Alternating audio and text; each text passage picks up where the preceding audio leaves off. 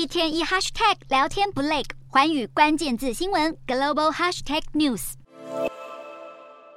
俄罗斯总统普丁一见到中共中央外委会办公室主任王毅，就是爽朗大笑，握手寒暄。面对这名始终不离不弃的盟国外交官，普丁难得心情愉悦，大谈两国未来。普丁亲口赞扬俄中关系进入新境界，还强调两国双边贸易关系非常活络，贸易总额高于预期。对此，王毅也异口同声，滔滔不绝讲述俄中情谊，还把话题带到国际现实，剑指美国。至于外界最关注的中国国家主席习近平是否会在今年春季访问莫斯科，普丁首度给出了回应。尽管普丁公开证实习近平访俄即将成真，中国外交部官网二十二日晚间公布的王毅普丁会谈中方说法却通篇未提习近平，只有不断论述国际情势严峻、俄中关系稳如泰山，以及两国将持续深化政治与战略合作等等，完全避谈习近平的俄罗斯行。俄罗斯和中国一个武力侵略乌克兰，一个不断对邻国军事挑衅，两国这段无极限的伙伴关系早已让国际社会非常焦虑。而普丁这场会谈中又大赞俄中在国际事务方面团结合作，似乎间接证实中国有向俄罗斯提供亲乌作战援助。如今两国又宣誓会在全球议题上同心协力，达成新的里程碑，恐怕只会让全世界进入更危险的境界。